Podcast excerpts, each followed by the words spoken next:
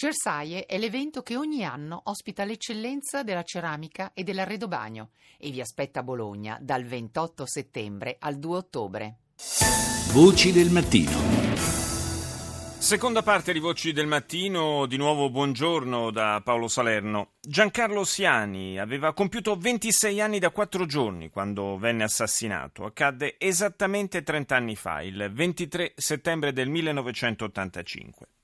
I killer del clan Nuvoletta gli spararono dieci colpi mentre rientrava a casa a bordo della sua Citroën Meari, diventata nel tempo una sorta di simbolo, un cimelio legato a questa eh, tragica vicenda. Rita Pedizzi ha raccolto il ricordo che di quel giovane e coraggioso cronista conserva il fratello Paolo Siani, presidente della fondazione Polis, eh, che si occupa di politiche integrate di sicurezza per le vittime innocenti della criminalità e di beni confiscati. Il ricordo di Giancarlo più frequente che ho è noi due insieme allo stadio, giocare a pallavolo o in vacanza insieme. Giancarlo è un ragazzo molto giovane, un ragazzo semplice, un ragazzo che amava la vita e che cercava di godersela in tutti i modi e quindi era un appassionato di sport, di calcio e poi voleva fare il giornalista, eh, voleva fare perché non è riuscito nemmeno a farlo in sostanza, lui era un abusivo al mattino e il tutto finisce a soli 26 anni. Era un abusivo, quindi un precario? Oggi si chiamano precari, negli anni 80 erano abusivi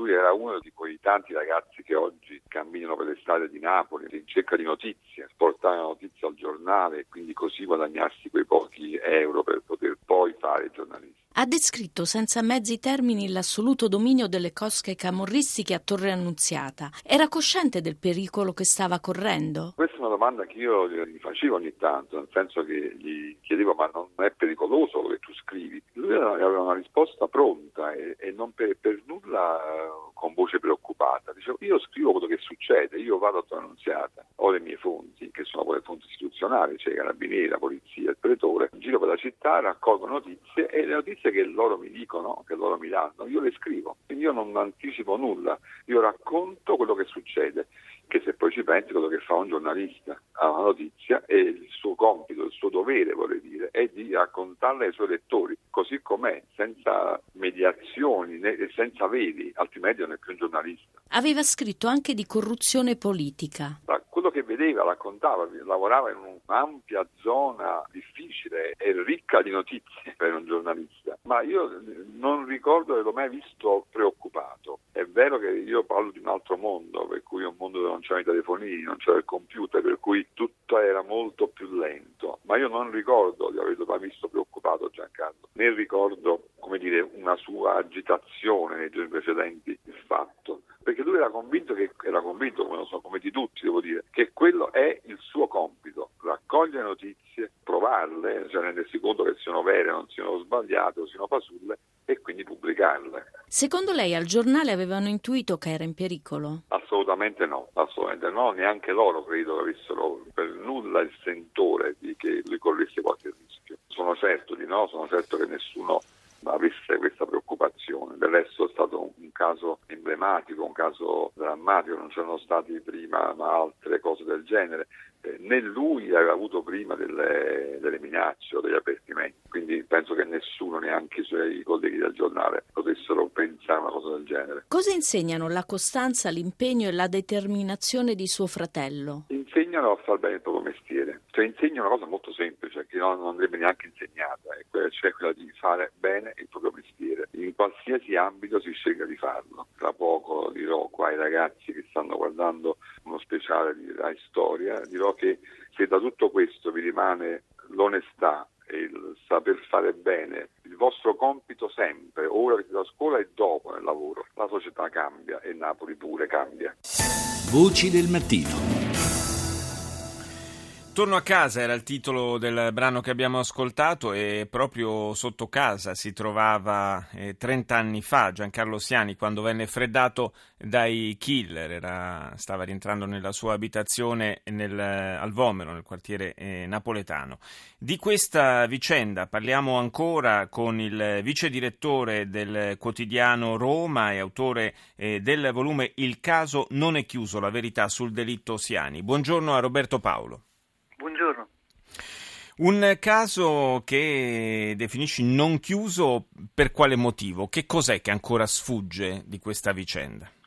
Eh, nonostante siano passati 30 anni, nonostante ci siano state delle sentenze passato in giudicato peraltro, con, che hanno individuato sei colpevoli, sei condannati all'ergastolo come mandanti ed esecutori, tuttavia non è stata fatta in piena luce su tutti i misteri che ancora oggi circondano l'omicidio di Giancarlo Siani. Non tutte le persone che sono state coinvolte in quell'omicidio sono state individuate e perseguite dalla giustizia, questo secondo la tesi ricostruita nel mio libro inchiesta che ha portato poi la Procura di Napoli a riaprire le indagini che attualmente sono di nuovo aperte e pendono davanti appunto alla direzione distrettuale antimafia di, Napoli.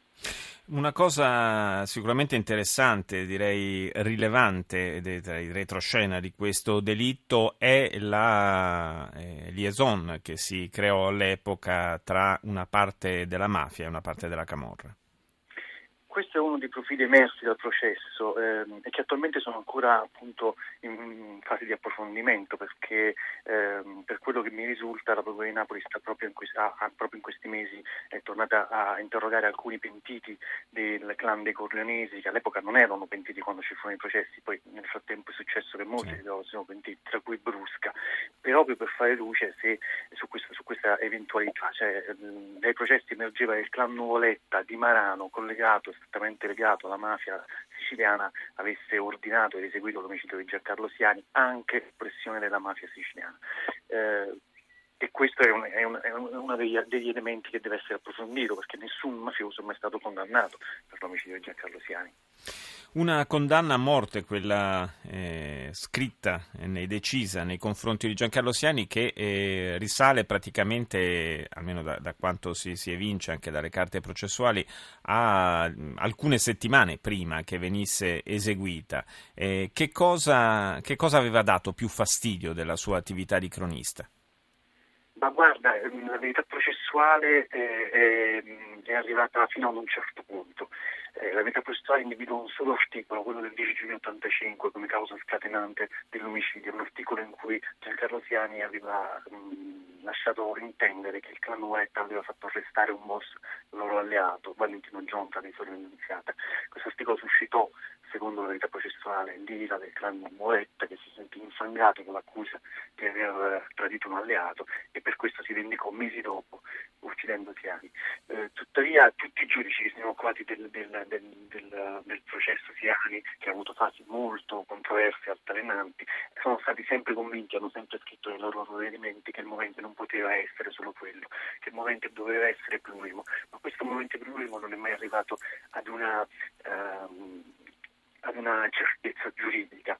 Eh, secondo la tesi che sostengo nel mio libro, invece i momenti sono stati anche altri e i clan coinvolti nell'omicidio sono stati anche altri, innanzitutto il clan Gionta, che pur è stato individuato in una prima fase di indagine poi è stato completamente scagionato in Cassazione quindi è completamente sì. prosciolto. E poi il clan Giuliano, il clan Giuliano di Forcella, che era fortemente interessato nelle, eh, nel business delle cooperative di ex detenuti che eh, ne erano infiltrati dal clan Girano Forcella. Questo fu l'argomento di un articolo di Giancarlo Siani di cui nessuno ha mai parlato fino ad oggi, eh, che non è contenuto nemmeno nei, nelle raccolte di volumi di scritti di Giancarlo Siani, un articolo pubblicato da Giancarlo il 5 aprile dell'85, quindi po- pochi mesi prima del suo omicidio, in cui lasciava intendere, anzi scriveva chiaramente eh, che le cooperative di ex detenuti a Napoli potevano essere infiltrate dai clan camorristici. Questa frase, questa affermazione di Giancarlo Siani era assolutamente inedita perché soltanto un anno dopo, un anno dopo la sua morte, per altri versi, attraverso le testimonianze di un pentito, la Procura di Napoli aprirà un'indagine proprio sulle cooperative di ex detenuti, farà arrestare 80 persone che saranno condannate, tra le quali ci saranno appunto i vertici del clan Giuliano di Forcello.